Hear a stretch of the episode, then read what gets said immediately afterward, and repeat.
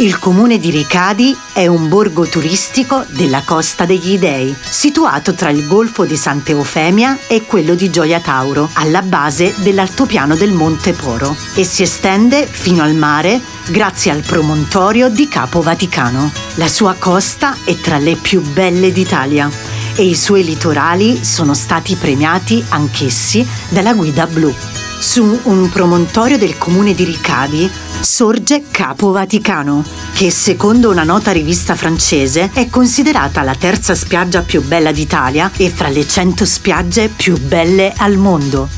Le sue acque limpidissime sono una tavolozza di colori che contengono tutte le sfumature di blu e le sue coste sono ricche di calette dai fondali sabbiosi, scogliere di tufo, gole e grotte raggiungibili solo via mare.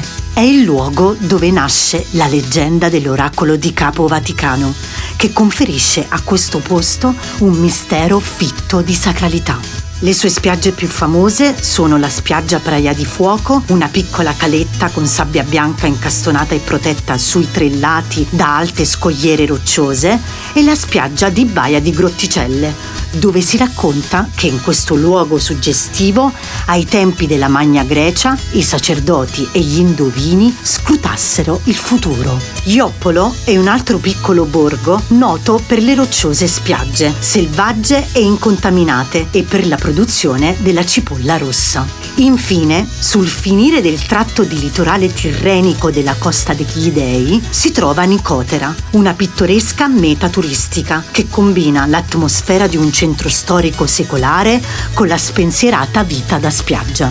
È una città costruita nel IV secolo e ha raggiunto il suo massimo splendore nel 1065, quando Roberto d'Altavilla, detto il Guiscardo, fondò il porto da cui salpare per raggiungere la Sicilia. Oggi rappresenta una tappa imperdibile del tour nell'assolata provincia di Vibo Valencia in Calabria.